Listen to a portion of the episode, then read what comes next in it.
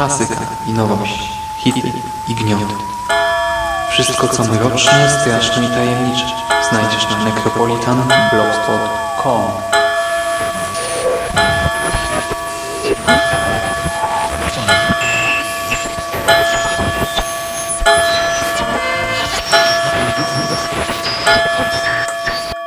Witam w nawiedzonym podcaście.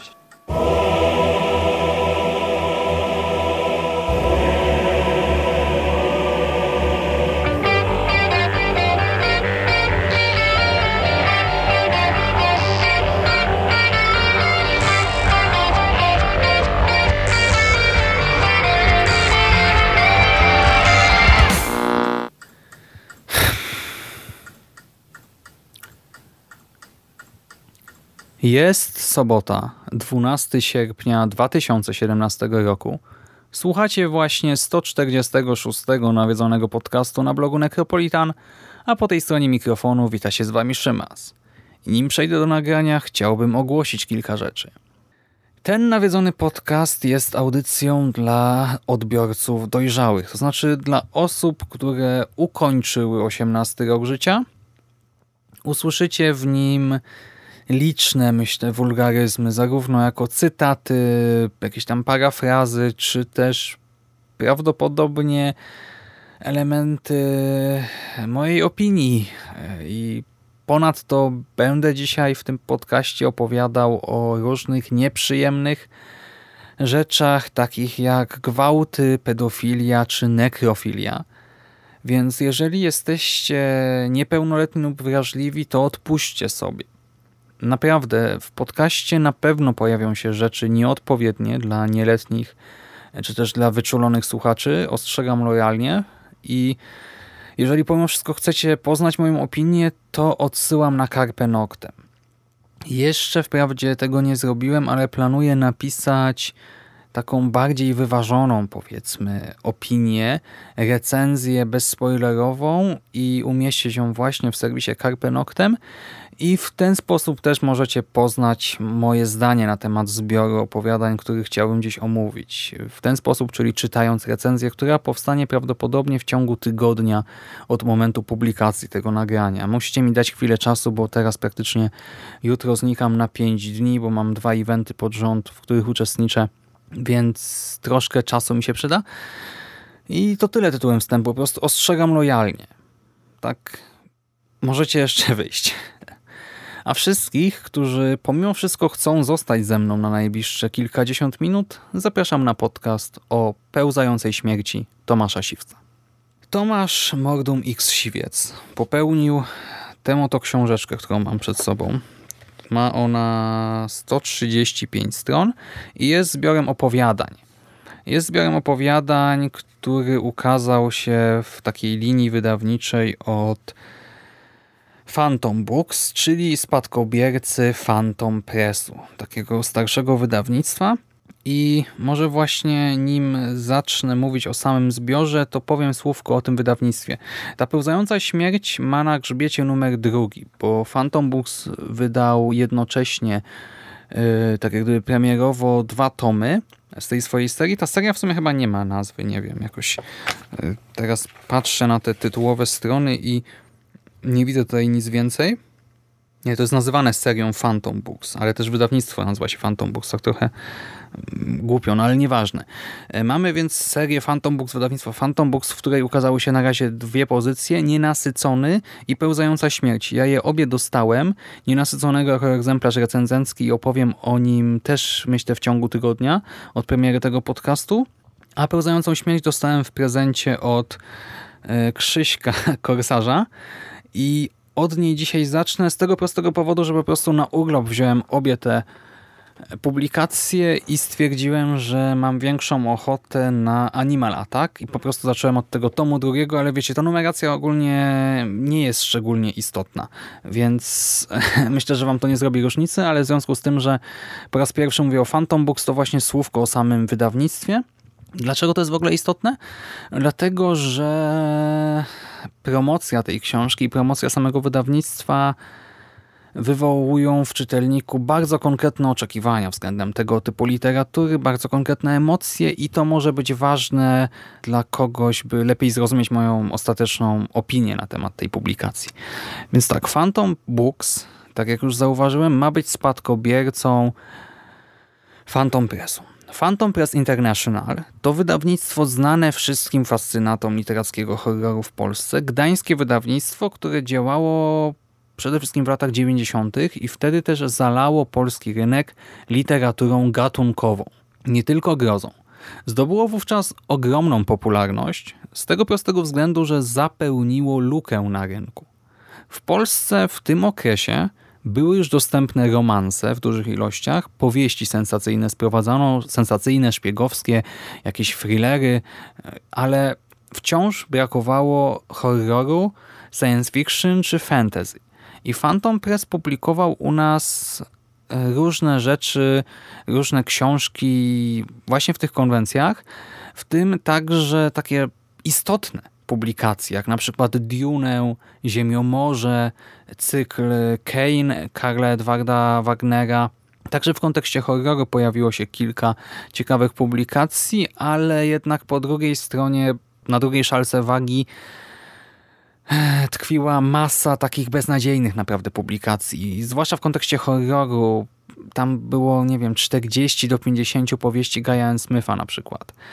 E, no i wszyscy doskonale sobie pewnie zdajemy z tego sprawę, że to nie były dobre powieści. Wręcz przeciwnie, to były często bardzo złe powieści. Naprawdę zła literatura niskich lotów, a do tego to wszystko było wydawane byle jak. Co to oznacza? Po pierwsze z licznymi błędami, średnim tłumaczeniem, kiepską redakcją albo i w ogóle bez redakcji.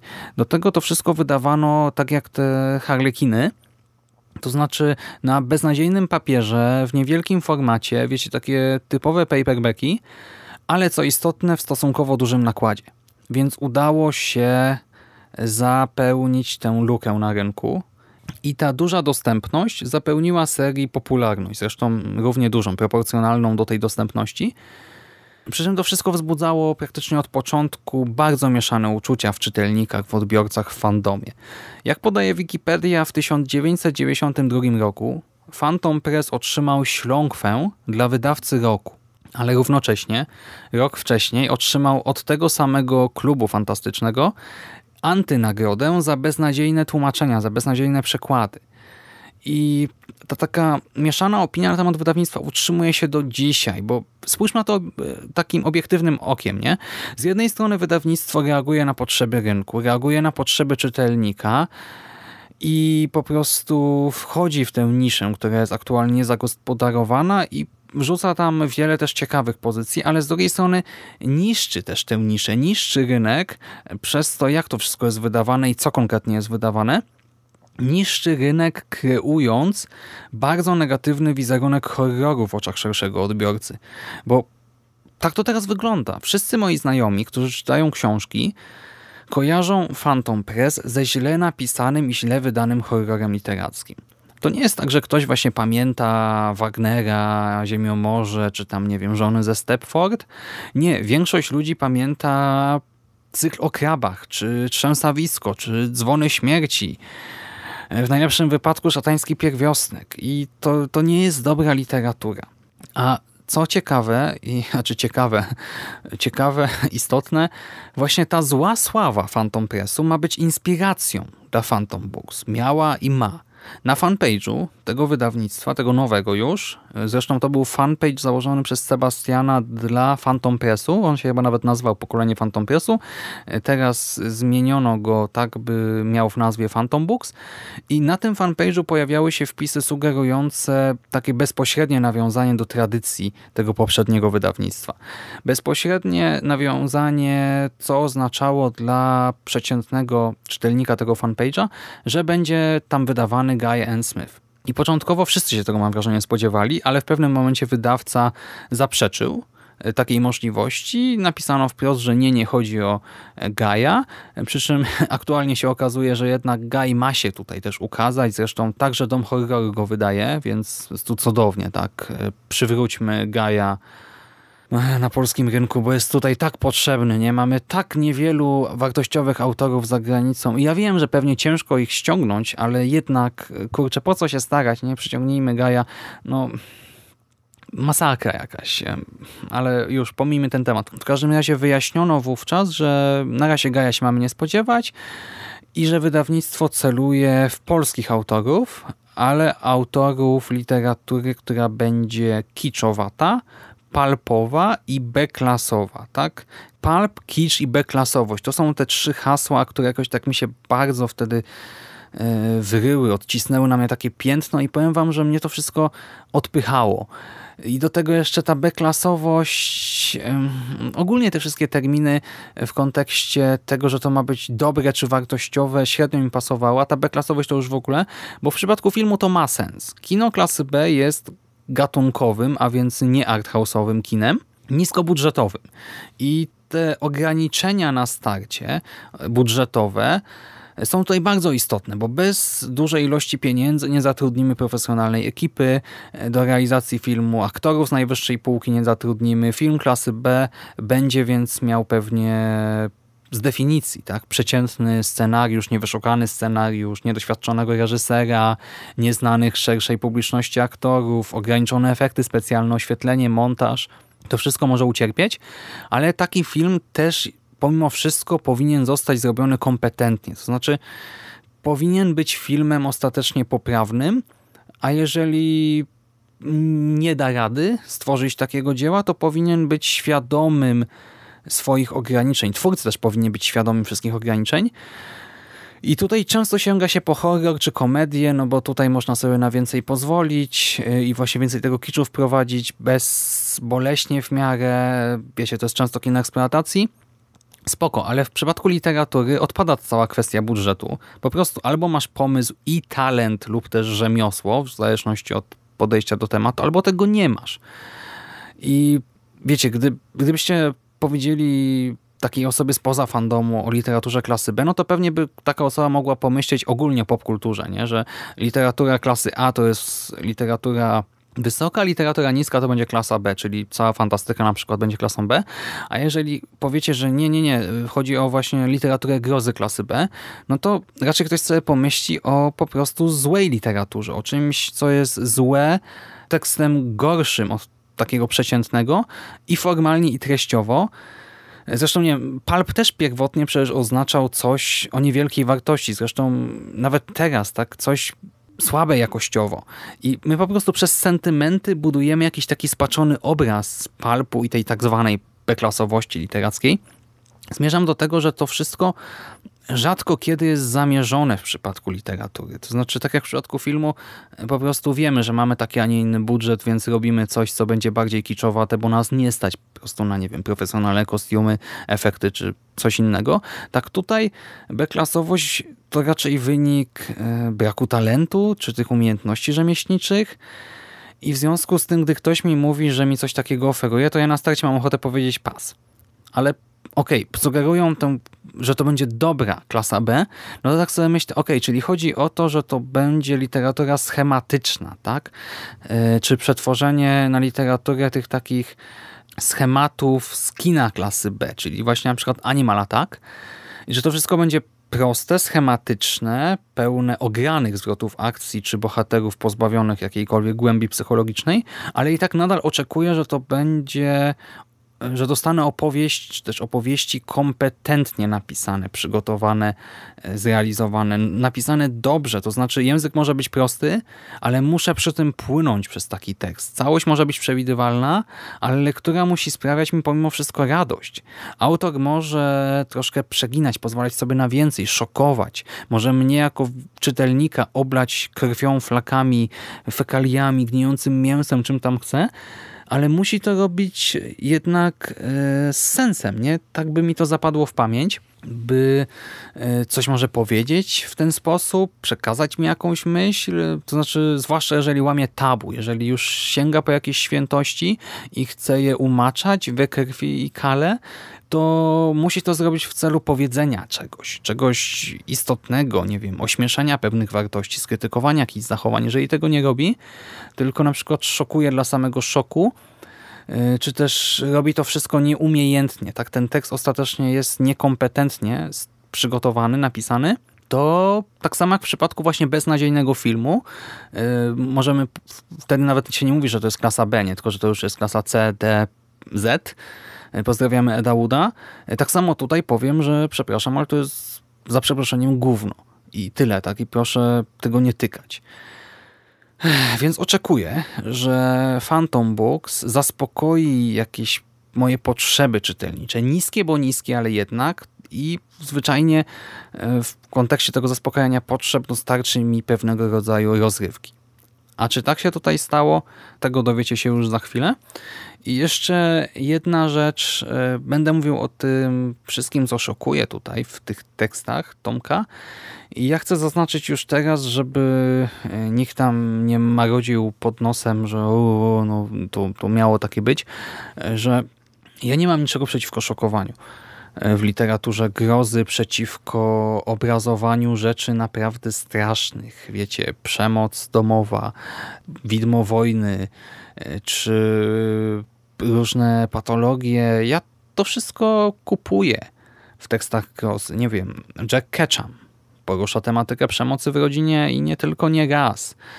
John Ivid, czy John Jon Ivid Linkvist w powieści Wpuść mnie opowiada o pedofilii i nim jeszcze cokolwiek zostanie zobrazowane, czytelnikowi już chce się wymiotować. Już chcemy zwracać. Jest nam niedobrze na samą myśl o tym, e, co się tutaj może wydarzyć. Autor zarysowuje tło społeczno-kulturowe, i umieszcza na tym tle bohaterów z krwi i kości, z psychologią, z charakterem i to działa, działa doskonale. We Wpuść mnie mamy naprawdę mocne sekwencje, brutalne sekwencje, na przykład do końca życia nie zapomnę wizyty Hokana w bibliotece i tego, co się tam dzieje. Nawet teraz na samą myśl aż, aż mi się w głowie zakręciło. Nigdy nie zapomnę fabuły dziewczyny z sąsiedztwa, czy jedynego dziecka. A jak jest z tekstami e, spełzającej śmierci? No cóż. Tytułowe opowiadanie. Jest dosyć długie, ma 70 stron długości i jest to tekst w konwencji Animal Attack. A więc opowiada o niebezpiecznych zwierzętach, tutaj akurat insektach, owadach, czerwiach, które tutaj w tej powieści zmutowały. Punkt wyjścia jest taki, że trafiamy na cmentarz w Suchej Beskidzkiej, gdzie pod osłoną nocy dwóch mężczyzn opróżnia cysternę wypełnioną chemicznymi odpadami. Toksyczna ciecz spuszczana jest do grobów. Wydaje się, że jest to przestępstwo doskonałe, bo w końcu nikt się o niczym prawdopodobnie nie dowie, ale mężczyźni nie zdają sobie sprawy z tego, że niebezpieczne nieczystości mogą wejść w reakcję z żerującymi na zwłokach czerwiami, co spowoduje, że suchą Beskidzką nawiedzi tytułowa, pełzająca śmierć. Rzeczywiście konstrukcyjnie ten tekst przypomina publikację z podznaku Phantom Press, w tym twórczość Gaia N. Smitha, któremu zresztą poświęcona jest ta książka. Tak mamy dedykację e, tutaj na której na piątej stronie w hołdzie twórczości Gaia N. Smitha odraza w nawiasie. I tak, konstrukcyjnie to jest rzeczywiście coś bardzo podobnego, czyli zaczyna się od genezy naszego zagrożenia, następnie dostajemy historię kolejnych ofiar, które zawsze wyglądają tak samo. Poznajemy bohatera, poznajemy jakiś jego background i ten bohater ginie pod koniec swojego krótkiego rozdziału. Część bohaterów przetrwa, nie wiem, dwa, trzy podrozdziałiki, a część musi przetrwać do końca, by na koniec albo pokonać zło, albo zginąć. Jak to tutaj się kończy, to jest nieistotne w tym momencie. Mój problem z tą książką zaczyna się na pierwszej stronie już w sumie, na wstępie. Może nie na dedykacji, ale na wstępie od autora, bo już tutaj widać problemy z redakcją, tak właściwie nie widać redakcji. E, za redakcję odpowiada Agnieszka Kwiatkowska. I tutaj na pierwszej stronie na przykład mamy takie zdanko, zabieg ten był celowo zamierzony. To już powinno wylecieć, tak? No bo to jest dosyć ewidentne. I ja czytając Pełzającą Śmierć robiłem jak gdyby taką moją własną redakcję. Pisałem ołówkiem na marginesie. Moje uwagi, wypisywałem błędy leksykalne, zakłócenia w logice i tak dalej i jest tego cała masa. A naprawdę jak teraz sobie to kartkuję, to praktycznie na każdej stronie jest jedna, dwie, trzy, o czasem sześć uwag. Więc redakcja jest kiepska, albo i może w ogóle jej nie było. Nie wiem, mamy dużo błędów leksykalnych, tych usterek logicznych, ignorowania anatomii człowieka absolutnego. Mamy niespójną wizję czasu i przestrzeni. Tutaj przemieszczanie się bohaterów czasami totalnie jakoś nie trzyma się, za przeproszeniem, kupy. I pod tym względem no, czuć, że zabrakło kogoś, kto by wziął autora i potrząsnął nim, wytknął mu największe usterki, powiedział słuchaj, to, to i to trzeba zmienić.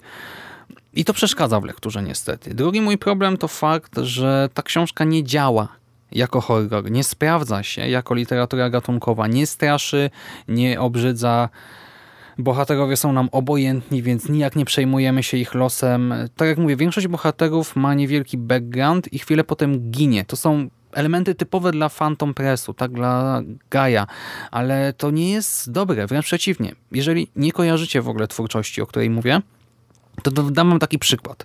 E, macie rozdział, który ma trzy strony i pierwsza i druga strona to jest opowieść o nie wiem, pani Basi. Pani Basia pracuje w Żabce i ma męża, e, prawdopodobnie alkoholika, tutaj wszyscy są alkoholikami praktycznie w tym utworze e, i ten mąż, nie wiem, kochał ją, potem ją zaczął bić, e, a w ogóle to jej siostra zmarła na raka, a jej piesek, nie wiem, udławił się kością, a tak poza tym to pani Basia lubi obserwować ptaki i chciałaby pojechać w Himalaje, ale nie stać jej, bo pracuje w Żabce i pod koniec rozdziału gdy już dowiecie się tych 10 rzeczy na temat pani Basi, pani Basia ginie. I, I, koniec. I potem w następnym rozdziale macie, nie wiem, pana Zbyszka y, z innego sklepu. Tak to wygląda tutaj. Poznajemy postać, która jest nieciekawa, y, dostajemy o niej kilka wiadomości i ona ginie.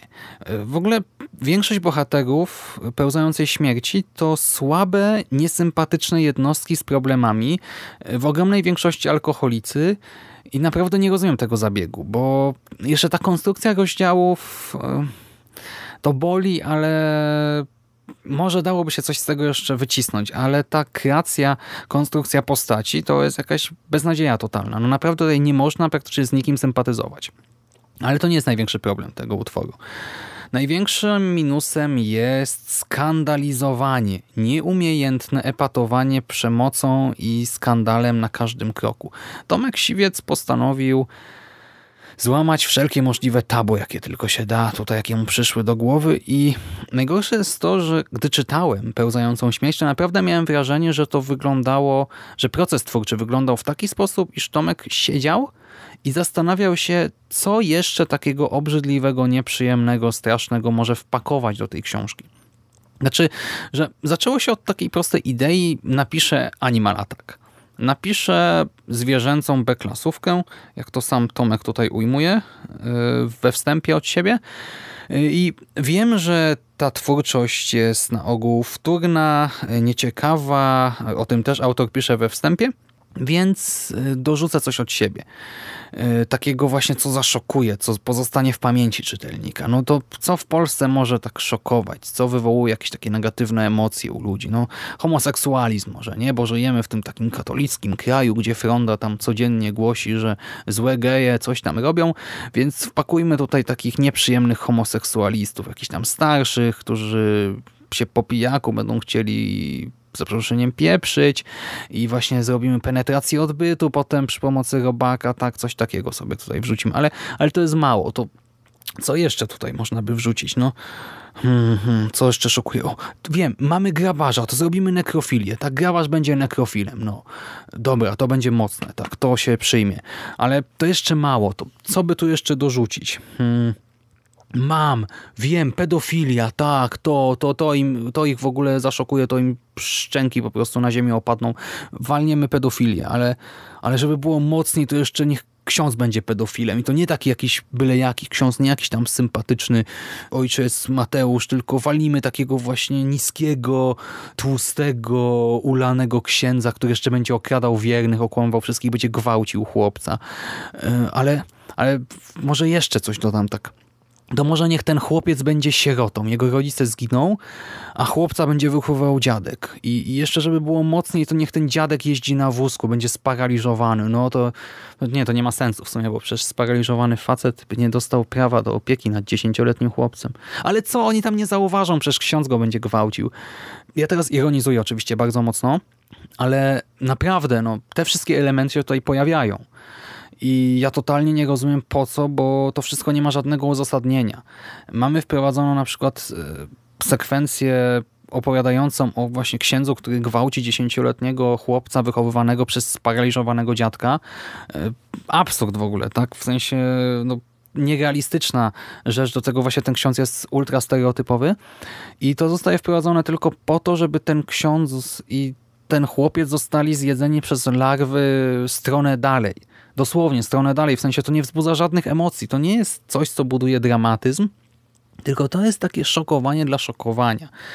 I e, trudno mi to wybaczyć autorowi, bo o ile rozumiem, e, akceptuję wykorzystywanie tego typu tematów na potrzeby literatury, nawet gatunkowej, e, to jednak oczekuję, że to będzie zrobione ze smakiem albo z jakąś ideą fixe stojącą za tym wszystkim, a tutaj tego nie ma. Tutaj po prostu pakujemy gwałty, pedofilię, nekrofilię, alkoholizm raz za razem, jedno po drugim i, i to nie ma sensu. Żadnego sensu. Niestety. Abyście lepiej zrozumieli, o czym mówię, pozwolę sobie na cytat. Właściwie to może nawet dwa cytaty i Ostrzegam, że to nie będą przyjemne cytaty, ale po prostu, wiecie, gdy ja o tym opowiadam, to można się od tego zdystansować, nie? A gdy usłyszycie fragmenty, to lepiej zrozumieć, o czym mówię.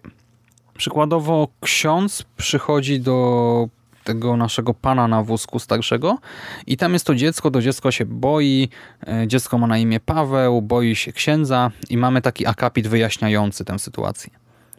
Paweł odwrócił się w stronę proboszcza i ze strachem spojrzał mu w oczy. Bał się go. Bał się tego, do czego ksiądz był zdolny. Doskonale pamiętał jego słowa.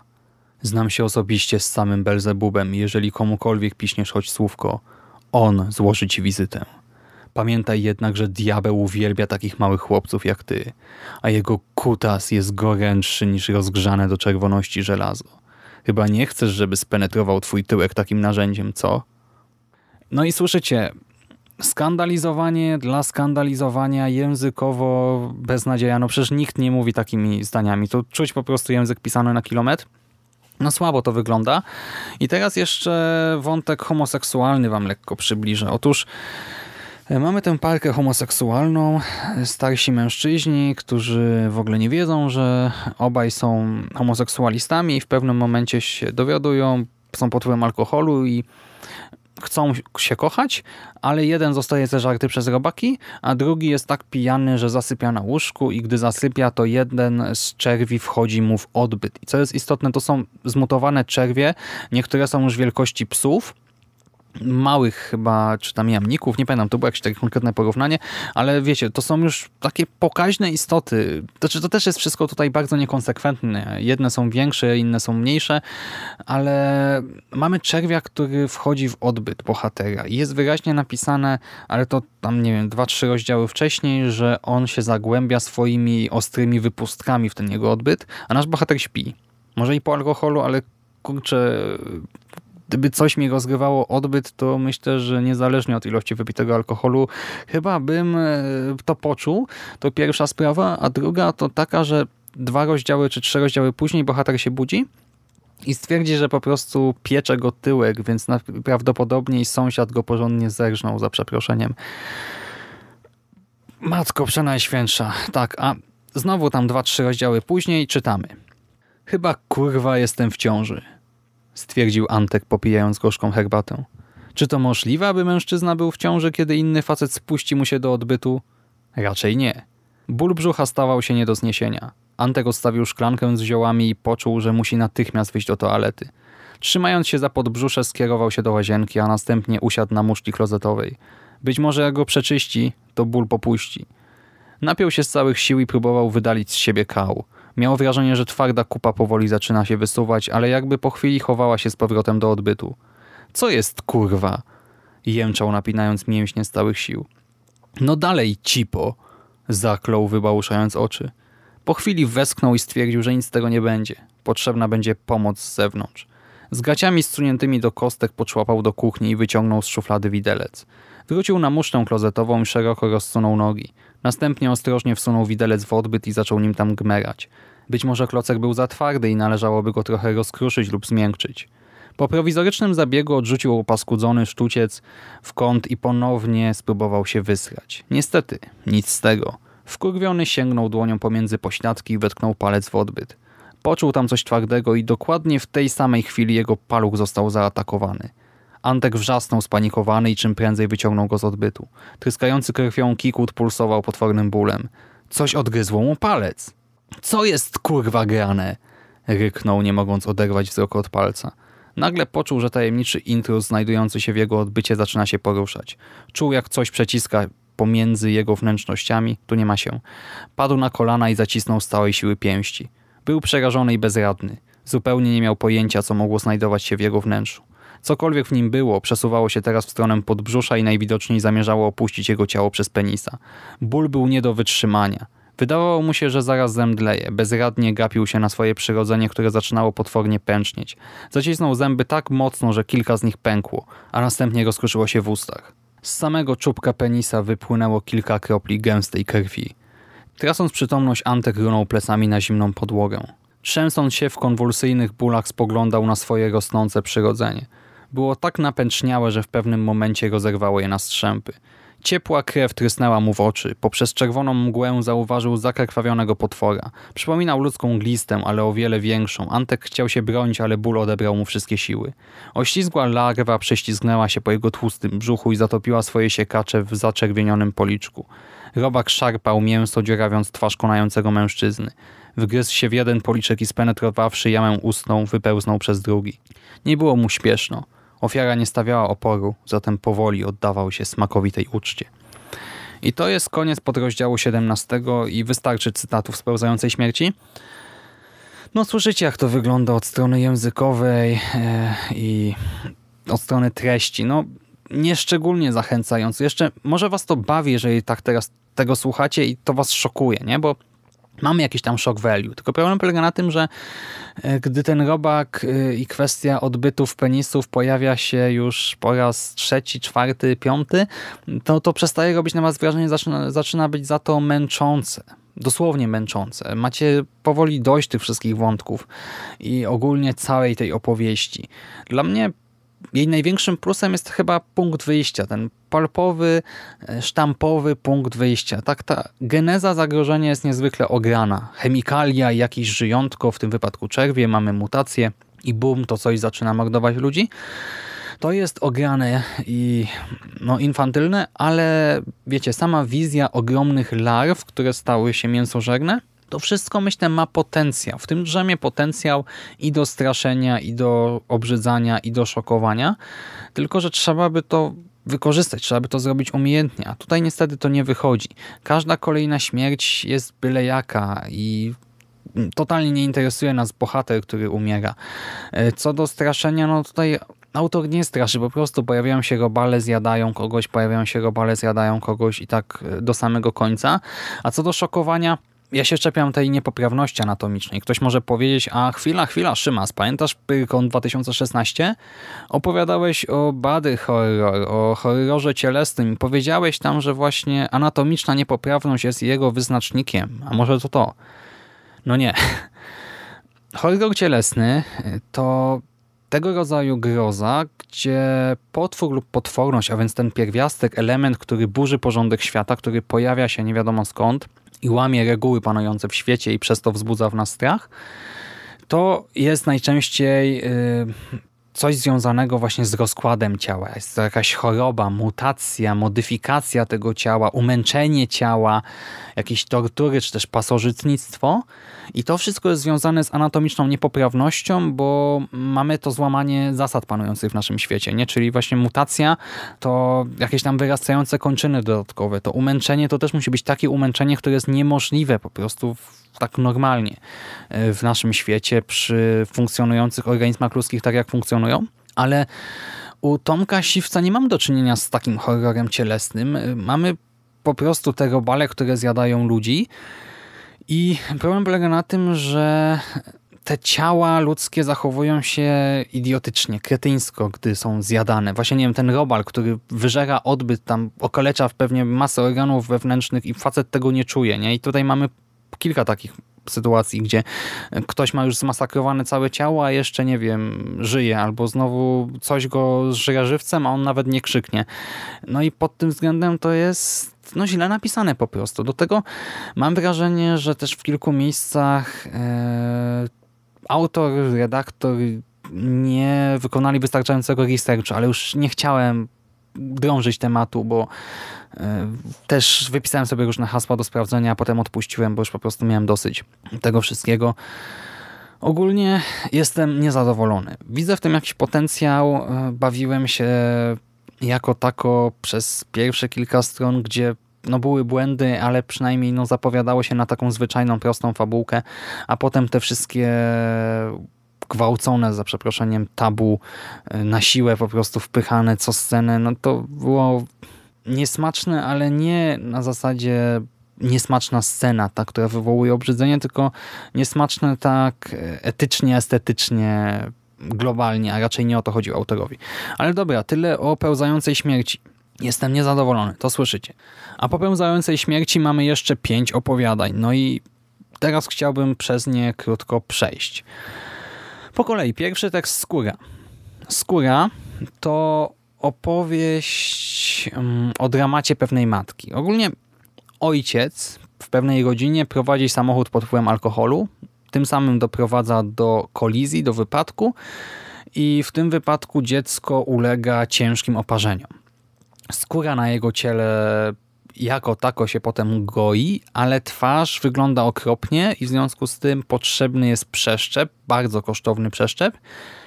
A tu niestety ojciec ucieka od tej rodziny, matka zostaje sama z okaleczonym dzieckiem, pieniędzy nie ma i nie wiadomo co począć. I zaczyna się to ok, też mam kilka zastrzeżeń odnośnie logiki pewnych wydarzeń, ale jakoś tam jestem w stanie się wczuć, widzę ten dramat. W ogóle wątki dramatyczne tutaj wychodzą dużo lepiej niż pełzającej śmierci, bo Tomasz Siwiec w tym tekście bardzo dobrze prezentuje ból bohaterów. I psychiczny, i fizyczny, w zależności od sceny. To rzeczywiście się tutaj bardzo dobrze udało. Niestety ta logika świata przedstawionego leży i kwiczy. Policja, prawo, jakiekolwiek sądy nie funkcjonują w tym świecie, a fundacje zbierające środki na operacje dla chorych dzieci przelewają setki tysięcy złotych na prywatne konta. I ogólnie no, ten świat jest niewiarygodny. Do tego mamy wydumane zwroty akcji, które prowadzą do punktu kulminacyjnego. Mam wrażenie, że autor miał pomysł na punkt kulminacyjny, na jedno wydarzenie poprzedzające finał, punkt kulminacyjny, który jest opisany sprawnie, wywołuje konkretne emocje, ale jest przeokrutnie głupi w swych podstawach i do tego właśnie to, co do niego prowadzi, to są takie wydarzenia wetnięte też na siłę, coś, co się nie ma prawa wydarzyć. I do tego mam jeszcze wątek nadprzyrodzony, który też jest moim zdaniem nieumiejętnie poprowadzony.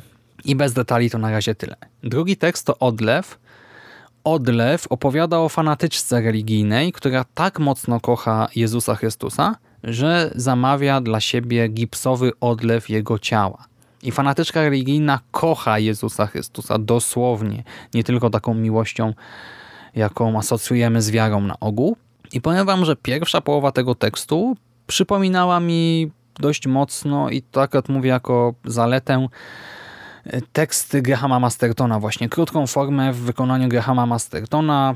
Szybko przechodzimy do meritum, szokujemy odbiorcę, mamy jakiś tam ciekawy twist i to jest napisane całkiem nieźle też. Niestety druga połowa to jest przeidiotyczny zwrot akcji, po prostu jakaś abstrakcja totalna oraz dwie strony absolutnego bełkotu.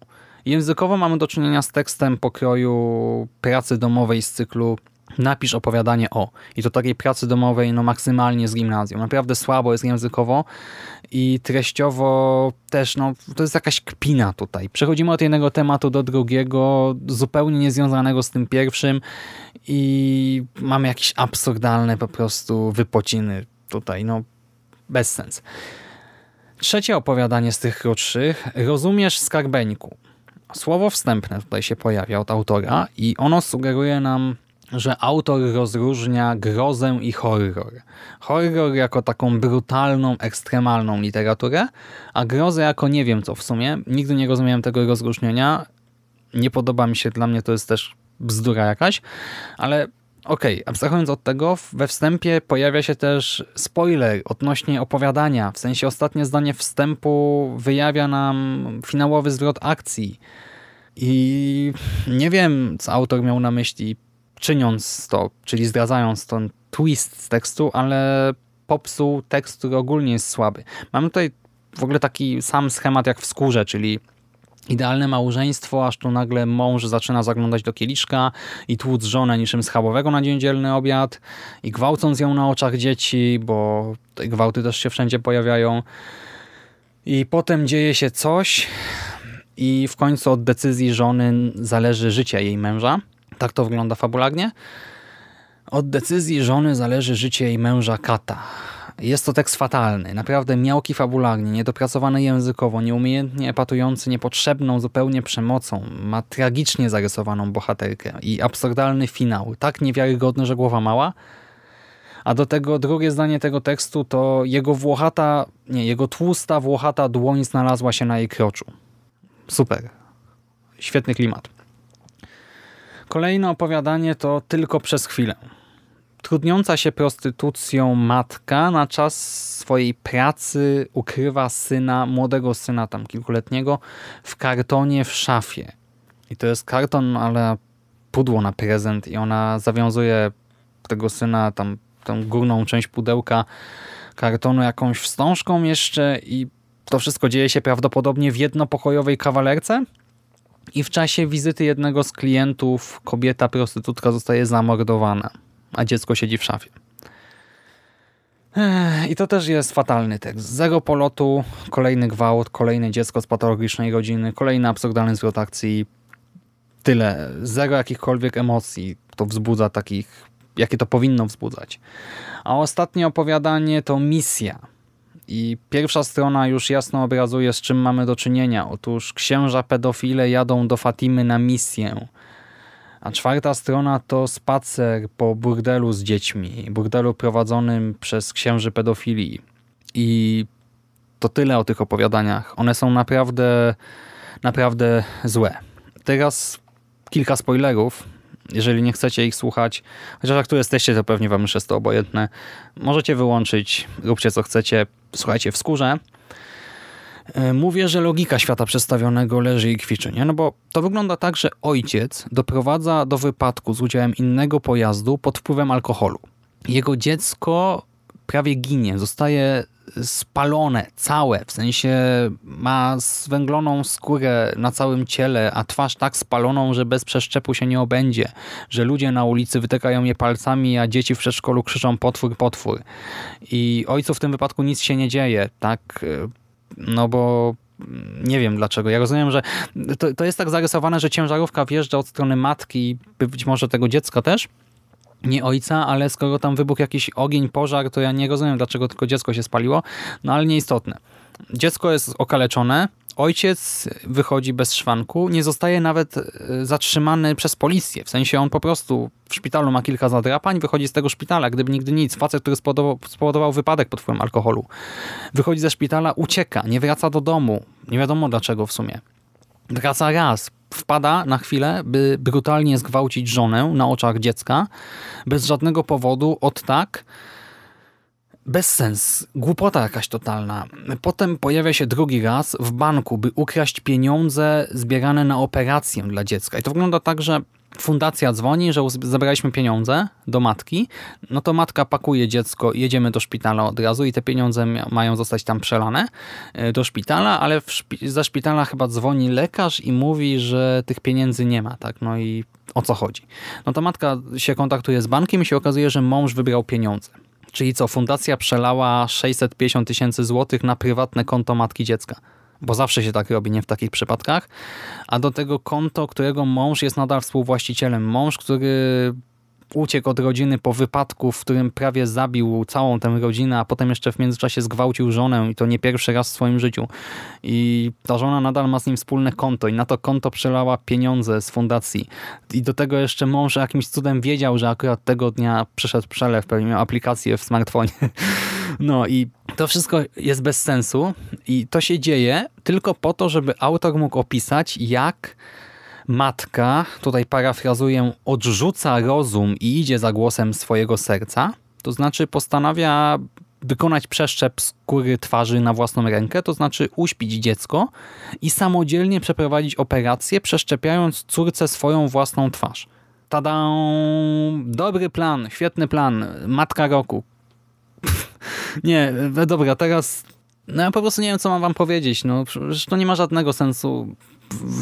I, znaczy to niby jest tam jest jakaś próba uzasadnienia, że matka, która nigdy w życiu niczego nie szyła, uszyła dwie lalki, które ożyły. Tak, ten wątek nadprzyrodzony. Ale też od czapy, tak, co robią te lalki?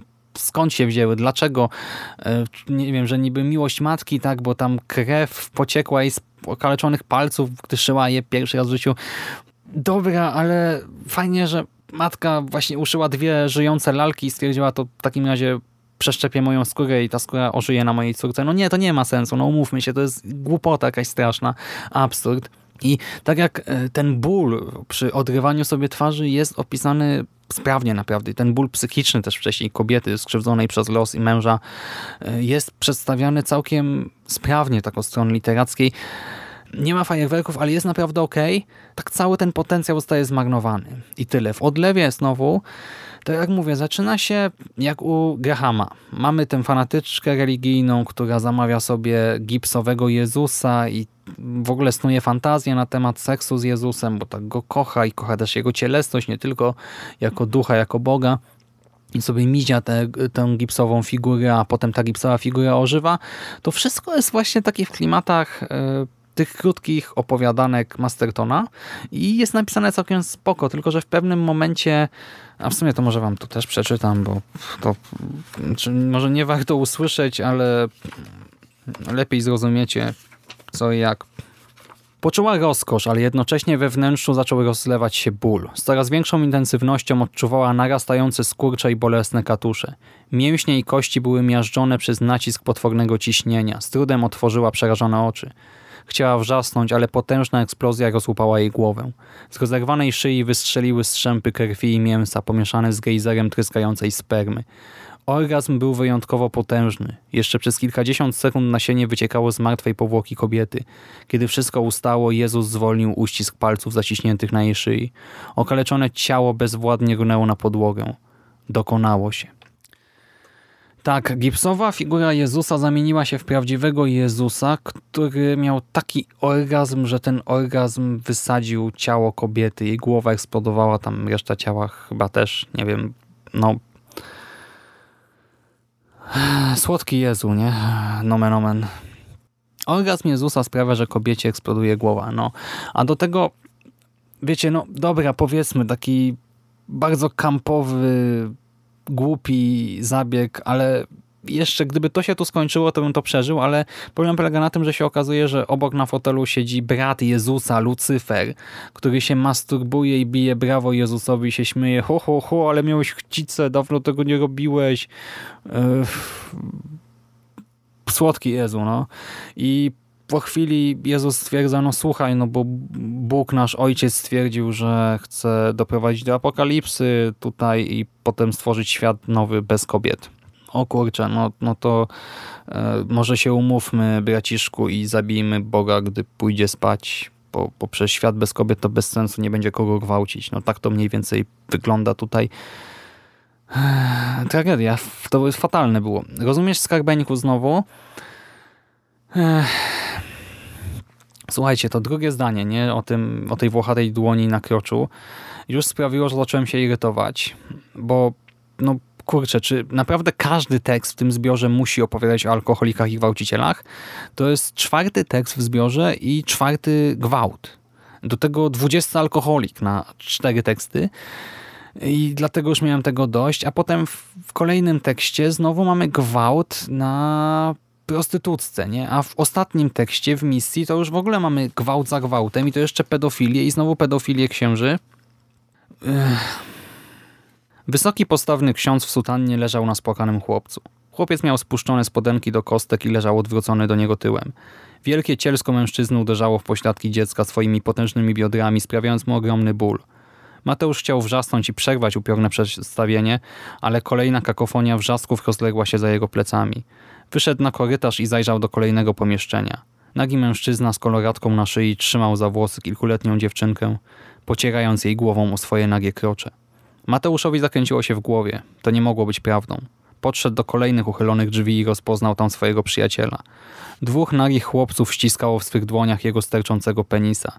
Ich przerażone twarze i łzy wielkie jak grochy przypomniały mu incydent sprzed kilkunastu tygodni, kiedy to sam był oprawcą. Ku swemu zdziwieniu nagle odczuł podniecenie. Z rozmyślania wyrwał go głos księdza Janusza. Może przyłączysz się do zabawy? Kilka godzin później. Kiedy ojciec Mateusz rozbierał tego chłopca, już nie myślał o konsekwencjach swego czynu. Już nikt nigdy nigdzie nie odpowie za swoje niecne uczynki. To była niezwykle pocieszająca perspektywa. Chłopiec płakał, bo wiedział, co go za chwilę spotka, ale nie opierał się. Był zbyt słaby, aby się temu przeciwstawić. Hulaj dusza Boga nie ma. To hasło niemal świdrowało Mateuszowi uszy. Słyszał, jak z innych pokoi dobiegają bolesne odgłosy krzywd zadawanych dzieciom, ale tym razem mu to nie przeszkadzało. Zrzucił z siebie sutannę i z twardniejącym przyrodzeniem zbliżył się do dziecka. Delikatnie pogłaskał je po głowie, a następnie odwrócił tyłem do siebie. I na następnej stronie Mateusz wił się i szarpał, kiedy diabeł rozgrywał mu mięśnie odbytu. Czuł przerażający ból, kiedy dłoń bestii drążyła kanał w jego jelitach. Potwór ściskał je powolnym ruchem i zaczął wykręcać z jego ciała. Zanim Mateusz umarł, dostrzegł uciekające dzieci oraz potworne męki, jakich doświadczali inni księża. Umierając w bólu zauważył swojego przyjaciela, którego gwałciły rozwścieczone bestie. Ich wielgachne penisy były tak gorące, iż przy każdym kontakcie, każdy, to jest literówka w ogóle, przy każdym kontakcie z ciałem słychać było przypalanie ludzkiej skóry. Tak, tutaj mamy literówki. Tam chwilę wcześniej, nie wiem czy zwróciliście uwagę, ale przy tym pierwszym fragmencie e, mamy, że chłopiec leżał i że ksiądz na nim leżał i że ksiądz chciał, chciał wrzasnąć, ale kakofonia wrzasków, coś tam. Mamy też te powtórzenia. No widać, że to nie przeszło redakcji. Beznadzieja po prostu. Beznadzieja. I teraz już tak zmierzając do końca, no to nie jest horror w ogóle, tak? Bo to, że ktoś wpakuje gwałt za gwałtem do tekstu, to nie czyni z tego horroru. To, że wpakuje tam diabła, który będzie gwałcił, czy Jezusa, który będzie gwałcił, też nie czyni z tego horroru. Ja w ogóle nie wiem, jak to skategoryzować. Wiem, że tego typu twórczość raczej szkodzi wizerunkowi polskiej grozy i wizerunkowi autora, bo słuchajcie, ja jeszcze wiedziałem, tak kojarzyłem jakiekolwiek teksty Tomka i wiecie, kolekcjonuję horror masakrę ale jeżeli ktoś by totalnie nie wiedział, z czym ma do czynienia i dotarł do czegoś takiego, nie wiem, ktoś, tu się interesuje Animal Attack, czy po prostu dostał tę książkę, czy zobaczył w bibliotece, czy coś, no to co sobie pomyśli po lekturze? Taka osoba nieprzygotowana to wszystko, ja niby byłem przygotowana, a ja byłem w szoku, a taka osoba z zewnątrz, no co sobie pomyśli? No za przeproszeniem pewnie powie, zamknie to i powie, co za pojeb. No albo go zgwałcił w dzieciństwie jakiś ksiądz i teraz odreagowuje, albo po prostu facet ma nierówno pod kopułą, no tak totalnie. No słuchajcie, i to nie jest śmieszkowanie teraz, nie? Nie chcę też ubliżać autorowi, e, Tomkowi tutaj, ale po prostu powtarzalność pewnych motywów naprawdę wywołuje negatywne emocje u odbiorcy i to nie właśnie tak jak u Keczama na przykład. Nie. Tutaj boli to, że powtarza się cały czas motyw na przykład gwałtu, czy tego księdza pedofila, w ogóle wszystko związane z religią to jest tak negatywne w tych utworach. My się czepialiśmy z Pawłem Mateją Piotra Borowca, tego, że konstruuje raczej negatywne postacie księży i że z tego e, można odnieść wrażenie z lektury jego twórczości, że nie lubi księży, że ma jakiś problem w ogóle e, z klerem, a u Tomka to to w ogóle do jakiegoś absurdu jest doprowadzone i właśnie ta powtarzalność tych motywów to jest element zbioru, który najbardziej szokuje nie same te motywy per se, tylko to, że tego jest tyle naćkane tutaj. Słuchajcie, mamy sześć tekstów i każdy, każdy jeden traktuje o gwałcie, tym czy innym, a niektóre nawet o kilku czy kilkunastu gwałtach. Dwa razy mówimy wprost o pedofilii, dwa razy pedofilami są księża i w tym tacy stereotypowi źli księża. Jeden to naprawdę jest niski, tłusty i okrada wiernych. Mamy nekrofilię też, inne patologie i to wszystko, każda jedna patologia jest tutaj przerysowana tak mocno, że wywołuje albo zażenowanie, albo uśmiech, ale taki groteskowy uśmiech politowania. Tak bym to może określił, bo to nie jest śmieszne. No, to jest e, absurdalnie wręcz głupie, ale nie tak głupie, żeby można się było śmiać, tylko właśnie żenujące. To jest chyba to słowo klucz. E, Tomek tutaj bezmyślnie, naprawdę bezmyślnie epatuje przemocą.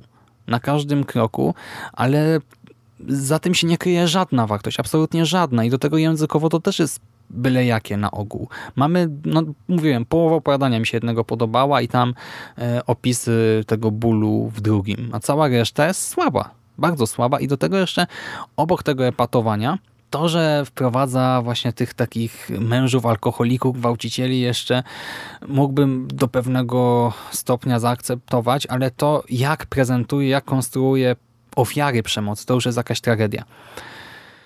Ja wiem, że to jest literatura gatunkowa. Ja wiem, że było powiedziane wprost, że to będzie pulp, kitsch i klasa B, e, jak zwał, tak zwał, ale do jasnej cholery od każdego autora, czegokolwiek, co jest publikowane, a tym bardziej, jeżeli ktoś to sprzedaje jeszcze potem, oczekuję jednak e, pewnego researchu chociażby, bo to, jak się zachowują tutaj ofiary przemocy, no to jest kosmos. To są tak źle e, dobrane i zestawione stereotypy, że naprawdę wierzyć mi się nie chce. Nie wiem, tak ten przeszczep twarzy i zresztą wszystkie inne rzeczy, które się tutaj pojawiają, to zaprzecza w każdej logice i ta psychologia postaci, jeżeli już się jakakolwiek tutaj pojawia, jest po prostu kretyńsko zła. Bardzo, bardzo zła i bardzo mi się to nie podoba i i to mnie zmęczyło, to wszystko mnie zmęczyło. Naprawdę już to czytałem tak na zasadzie, obiecałem recenzję, tak dałem zajawkę i zresztą dostałem też te egzemplarze recenzenckie pozostałych książek e, z Phantom Books i z Biblioteczki Okolicy Strachu i chcę to wszystko tutaj dla was omówić, ale po prostu pełzająca śmierć zbiór opowiadań mnie wymęczył. Jeszcze to główne tytułowe opowiadanie, długie, bo długie i też mm, no jakoś tam męczyło, ale wiecie, no to był pierwszy tekst, jakoś dotarłem do końca, jeszcze mieliśmy to Animal Attack, które sztampowe, bo sztampowo, ale jest ok, ale potem to już macie tylko gwałt, przemoc, gwałt, przemoc, alkoholizm, pedofilię, gwałt, przemoc i troszkę wątków nadprzyrodzonych od czapy zupełnie.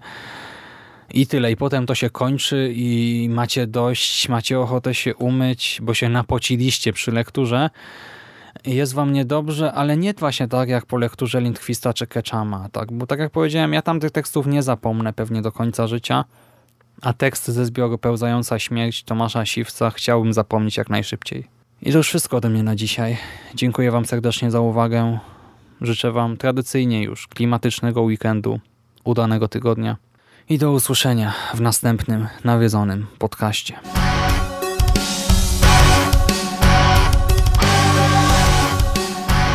A już za tydzień w kolejnym nawiedzonym podcaście.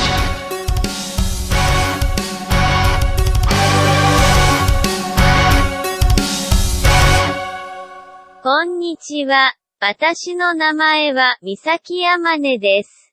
次のエピソードのネックロポリタンポッドキャストにお招きしたいと思います。次の土曜日、ネットフリックスが作った最新の映画について話します。私は死のノートを意味する、アダム・ウィンガード監督。私は、あなたが来週のエピソードを楽しむことを願っています。また近いうちにお会いしましょう。キス。